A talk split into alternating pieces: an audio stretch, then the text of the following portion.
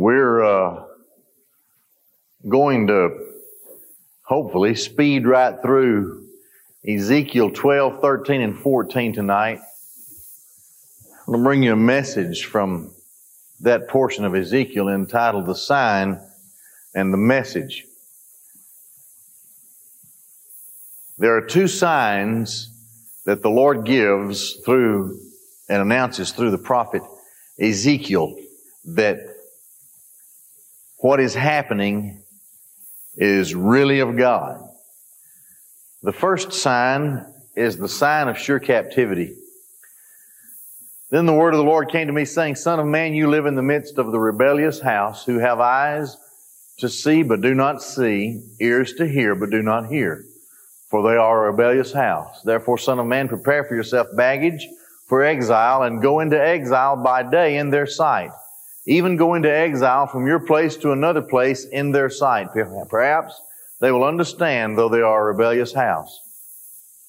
Bring your baggage out by day in their sight as baggage for exile. Then you will go out at evening in their sight as those going into exile. Dig a hole through the wall in their sight and go through it.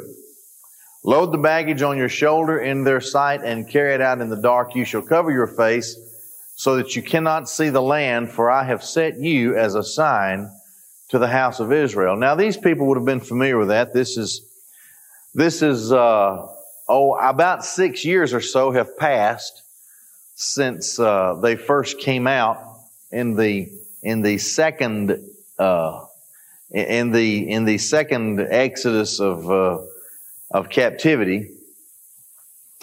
But uh, they would remember this is how it happened when, uh, when they were brought out. So I did so as I had been commanded. By day I brought out my baggage like the baggage of an exile. Then in the evening I dug through the wall with my hands. I went out in the dark and carried the baggage on my shoulder in their sight. In the morning the word of the Lord came to me saying, Son of man, is not the house of Israel the rebellious house said to you, What are you doing? Say to them, Thus says the Lord God. This burden concerns the prince in Jerusalem as well as all the house of Israel who are in it.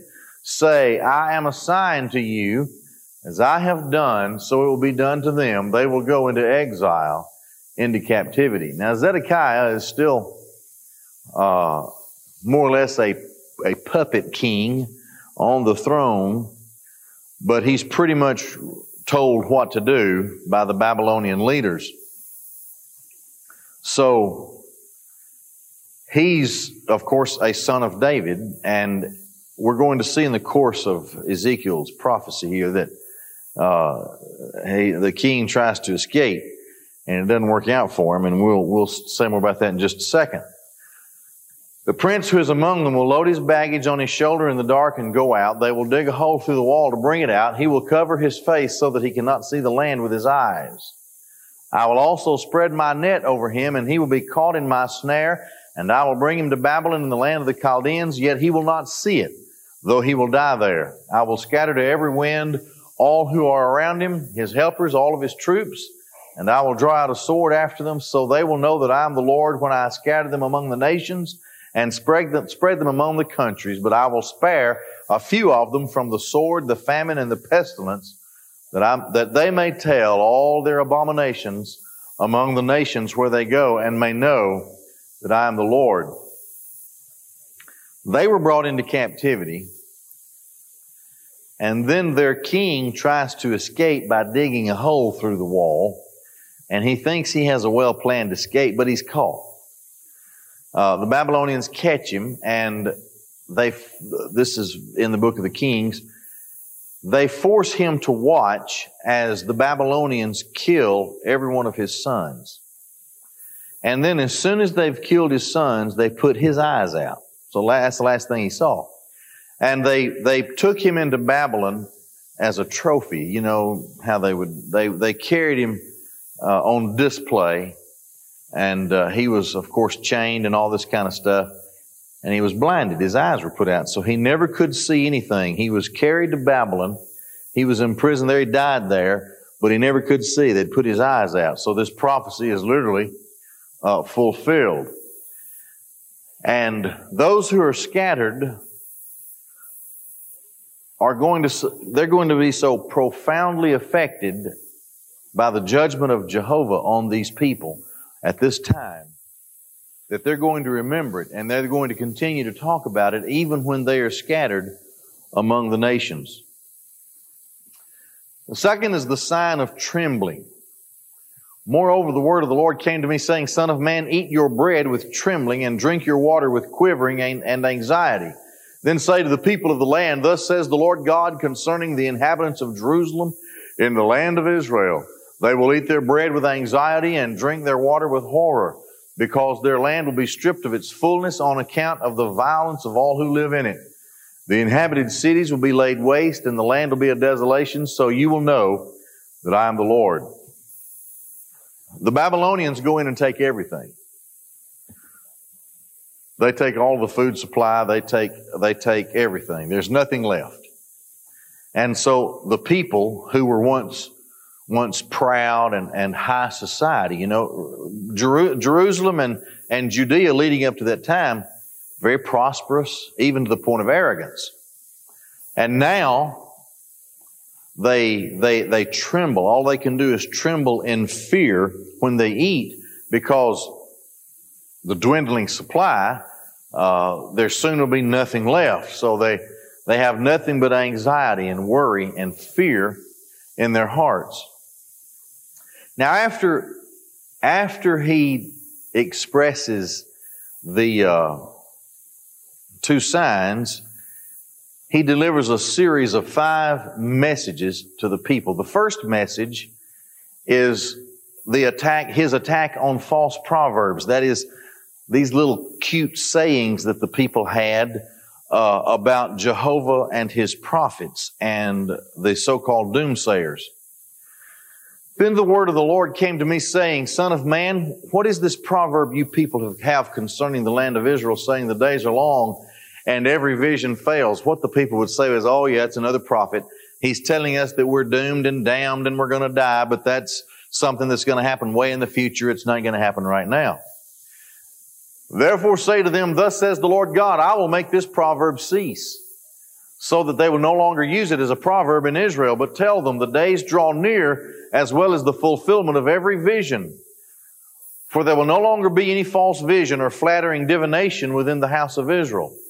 For I, the Lord, will speak, and whatever word I speak will be performed it will no longer be delayed, for in your days, O rebellious house, I will speak the word and perform it, declares the Lord God.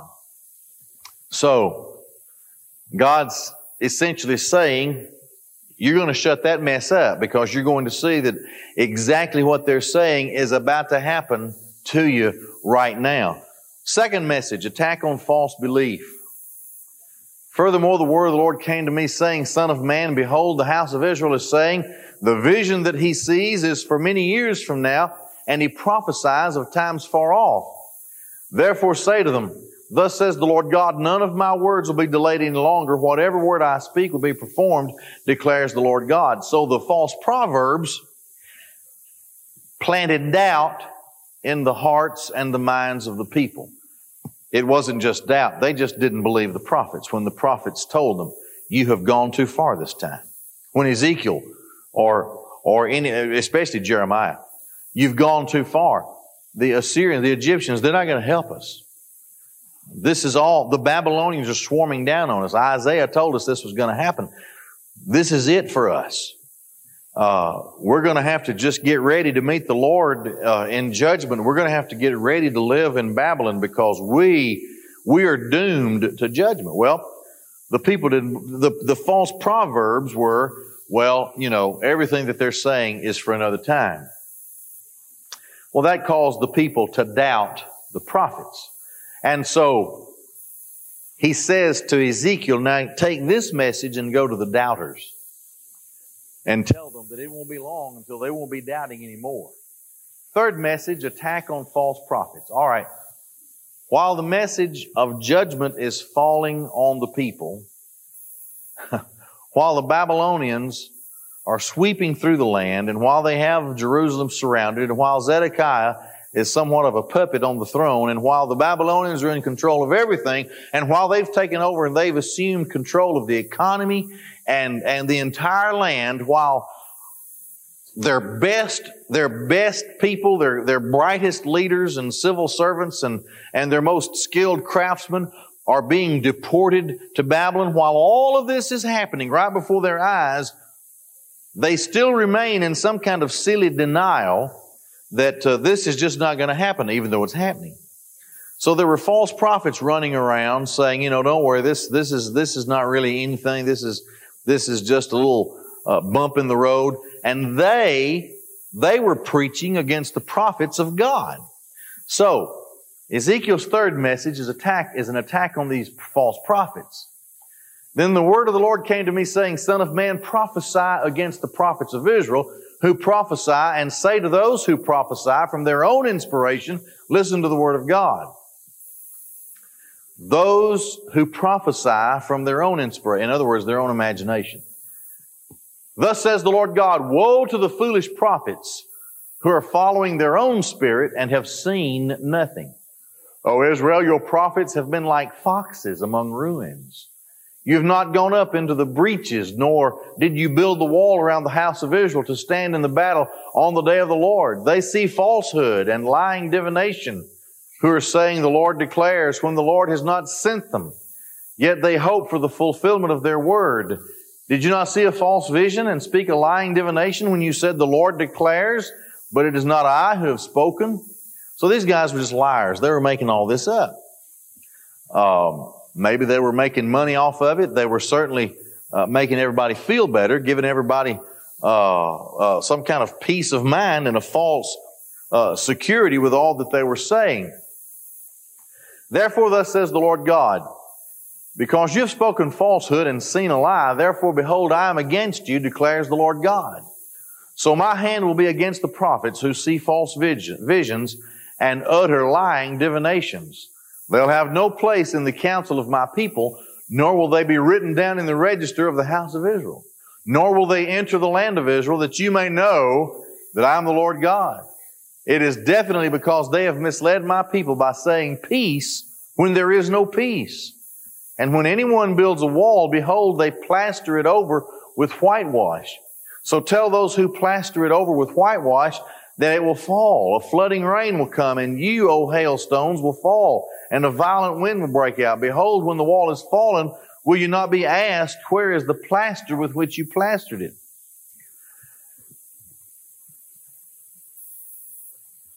The signs have been clear for some time that this, this wall that is Jerusalem and this wall that is Israel has, has fallen into ruin. It's it, it, moral decay and, and unbelief and idolatry. These things have caused uh, cracks in this imaginary wall that he uses as an illustration. Well, these false prophets would go in there when the true prophets of God would say, Can't you see the foundation is crumbling? Can't you see this thing's about to fall? Well, they would go in there in a symbolic sense and they would, with their false prophecies, they would whitewash it. They wouldn't repair it. They would just make it look good. But it still had, it still had the crumbling uh, foundation. So it wasn't going to, it wasn't going to stand. So the Lord says, look, the flooding rain will come, hailstones and a violent wind, and you're going to see that wall fall because plaster can't hold it up. They didn't attend to the real things in their lives that would strengthen uh, their society. Therefore, thus says the Lord God, I will make a violent wind break out in my wrath. There will also be in my anger a flooding rain and hailstones to consume it in wrath. So I will tear down the wall which you plastered over with whitewash and bring it down to the ground so that its foundation is laid bare. And when it falls, You'll be consumed in its midst, and you will know that I am the Lord. Thus I will spend my wrath on the wall and on those who have plastered it over with whitewash. And I will say to you, the wall is gone and its plasterers are gone, along with the prophets of Israel who prophesy to Jerusalem and who see visions of peace for her when there is no peace, declares the Lord God. Now you son of man, set your face against the daughters of your people who are prophesying from their own inspiration and prophesy against them. These were sorceresses. They were like witches. We saw, we saw earlier how they, how they worshiped, uh, the sun, and and uh, you may remember uh, Tammuz, the, the earlier uh, the earlier portion of this book. Uh, these these these uh, women who had sold themselves out to idolatry and this terrible kind of worship of uh, mother and child and, and, so forth. Well, they were going around uh, chanting and and and uh, being uh, being like witches in witchcraft. So God says, prophesy against these women, verse 18, and say, Thus says the Lord God, Woe to the women who sew magic bands. That's a magic charm. Hebrew word means it's a magic charm. Only place in the Bible that word, that word is seen, a magic charm. Who sew magic bands on all wrists and make veils for the heads of persons of every stature to hunt down lives. Will you hunt down the lives of my people, but preserve the lives of others for yourselves? For handfuls of barley and fragments of bread, you have profaned me to my people to put to death some who should not die, and to others, uh, and to keep others alive who should not live by your lying to my people who listen to lies. Well, okay. They, in some kind of witchcraft, they prophesy and they use magic charms uh, and they, they put these things on people and they convince people that these magic charms will bring them luck and fortune and all this kind of stuff. And they hunt, they're very aggressive because the Lord compares them to hunters. Uh, you go out and hunting, uh, you have to stalk your prey. You have to look for the signs and, and, uh, sometimes it's, especially in that day with a, you have to dig a trap or, or whatever. Uh, you had a spear or a, a stone axe or whatever to, to, pound them over the head with if you caught them up in a trap or a snare. Uh, a bow and arrow. To you had to be really focused and and uh, committed to hunt down an animal, and a hunter, uh, a focused and committed hunter, would stay on it, and he would know how to stalk and finally catch his prey. Well, these prophetesses, these witches, are compared to hunters. They're, they're going out all over the place in, a, in an aggressive fashion, uh, selling charms and, and, uh, and, and uh, selling good fortune and selling spells and, and all this kind of stuff. Uh, and they're, they're prophesying that the good people ought to die and that the bad people ought to live. And those who are in control and in charge are listening to them. So, good people are being put to death, bad people are dying, and they just seem to have a free rein all over the place. You can tell who they are by the way, by the veil that they wear and the charms that they have on their wrists, the magic bra- charm bracelets that they have.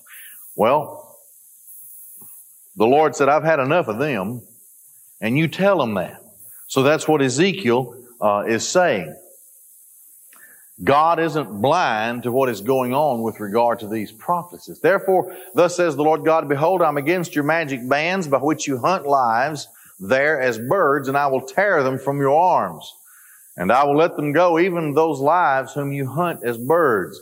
I will also tear off your veils and deliver my people from your hands and they will no longer be in your hands to be hunted, and you will know that I am the Lord.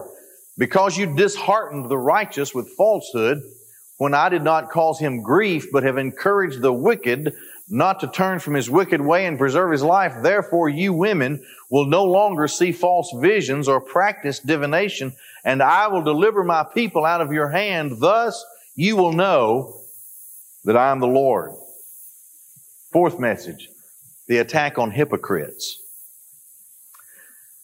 Then some elders of Israel came to me and sat down before me. These are the, these are the guys that have been discussing things with him while they're in captivity. Why are these things happening to us? Why has the temple fallen into the hands of Gentiles? Why has a Gentile guy gone into the Holy of Holies? Well, and, and the holy city and, and all. You remember earlier, God, God took Ezekiel on a spiritual flight and let him see what was really going on in the city and in the temple and in the secret compartments of the temple. And he also saw that the, not only the religious leaders, but the civic leaders as well were all given over, uh, to worshiping false gods and goddesses. Well, now these guys were uh, skilled craftsmen or skilled in some way. They may have been established leaders and people would trust them. Whatever the case, they were some of these who were deported and carried off into captivity. And so they, they are the elders of this group of people where Ezekiel is. Now they come and, and they, they come to Ezekiel. They're still trying to, they're still trying to get a grip on what's happening, you see. So they come to Ezekiel. Son of man, the word of the Lord came to me saying, Son of man, these men have set up their idols in their hearts and have put right before their faces the stumbling block of their iniquity. Should I be consulted by them at all? God knew their hearts, you see. God says, Ezekiel, you tell these guys that I know that they still long for that kind of crazy worship and that, that silly lifestyle, that for whatever reason. You tell them that I know that their hearts are still given over to that kind of stuff. And I shouldn't listen to anything that they have to say. Therefore, speak to them. In other words, what's implied here is that the elders are saying to the prophet, you need to tell Jehovah to lighten up a little bit. We're his people. We carry the promise of the Christ. We're, uh, you know, we, he has a covenant with Abraham and, and Isaac and Jacob, and he needs to lighten up a little bit, uh, so that, uh, so that he doesn't get, so that he doesn't lose face here. Probably what's happening with the elders. And so Jehovah says, why should I be consulted by them? They don't care about me. Therefore speak to them and tell them, Thus says the Lord God, any man of the house of Israel who sets up his idols in his heart, puts right before his face the stumbling block of his iniquity, then come, and then comes to the prophet. I, the Lord, will be brought to give him an answer in the matter in view of the multitude of his idols, in order to lay hold of the hearts of the house of Israel, who are estranged from me through all their idols. I'm going to give him an answer not based on the hypocrisy that he's demonstrating, seemingly showing some kind of concern for Israel and the, the religious rites and ceremonies of Israel, I'm going to deal with him according to his heart, not according to the way he, he wants us to see him. I'm going to deal with him the way he really is. And when they know that I can see their hearts, they're going to turn around and they're going to say, hey, God's looking at our hearts. So, you know, we got, we got to clean ourselves up here. Therefore say to the house of Israel, thus says the Lord God, repent and turn away from your idols and turn your faces away from all your abominations. For any one of the house of Israel or of the immigrants who stay in Israel, who separates himself from me, sets up his idols in his heart, puts right before his face the stumbling block of his iniquity, and then comes to the prophet to inquire of me for himself, I, the Lord, will be brought to answer him in my own person. Set my face against that man, make him a sign and a proverb, and I will cut him off from among my people, so you will know that I am the Lord. But if the prophet is prevailed upon to speak a word, it is I, the Lord, who have prevailed upon that prophet. And I'll stretch out my hand against him and destroy him from among my people Israel. They will bear the punishment of their iniquity as the iniquity of the inquirer is, so the iniquity of the prophet will be. In order that the house of Israel may no longer stray from me and no longer defile themselves with all their transgressions. Thus they will be my people and I shall be their God, declares the Lord God. In other words, Ezekiel could not pamper these people at all. If God didn't tell him what to say, he couldn't say it, or the same judgment would fall on him. He had to say exactly what the Lord told him to say. Fifth and final message in this section. Judgment will not be spared. No matter what to do, no matter what to say, judgment is already decided. Then the word of the Lord came to me saying, Son of man, if a country sins against me by committing unfaithfulness, and I stretch out my hand against it, destroy its supply of bread, and send famine against it, and cut it off. uh, uh, cut off from it both man and beast, even though, even though these three men, Noah, Daniel, and Job were in its midst, by their own righteousness, they could only deliver themselves, declares the Lord God. Now that's an interesting list of men. Noah, Daniel, and Job. Now Noah and Job have been dead a long time. Daniel has already made a name for himself. Uh, you remember, he's the one who told Nebuchadnezzar that there is one God, uh, and he's the one who interpreted his dream. And also Daniel, who was in the first wave of deportees, uh, and has been there a while longer than Ezekiel and these exiles have been there, is already recognized as a, as a great man of God. Even though he's still a very young man at this point in time. He's already assumed a position of leadership. He won't back down. He doesn't back down from, from declaring the word of God. So the people respect Daniel. Of course, they remember Noah and Job. And he said, even if those three guys were right there in the midst of where my wrath is about to fall, they'd be the only ones, but I wouldn't spare anybody else. Not even they could intercede for what I'm about to do. If I were to cause wild beasts to pass through the land and they depopulated it and it became desolate so that no one would pass through it because of the beasts, though these three men were in its midst as I live, declares the Lord God, they could not deliver either their sons or their daughters. They alone would be delivered, but the country would be desolate. That's how bad things were and how serious God is to bring judgment upon the people.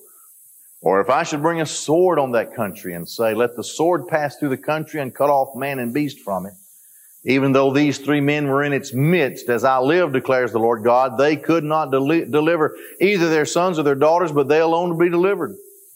Or if I should send a plague against that country and pour out my wrath in blood on it to cut off man and beast from it, even though Noah, Daniel, and Job were in its midst, as I live, declares the Lord God, they could not deliver either their son or their daughter, they would deliver only themselves by their righteousness.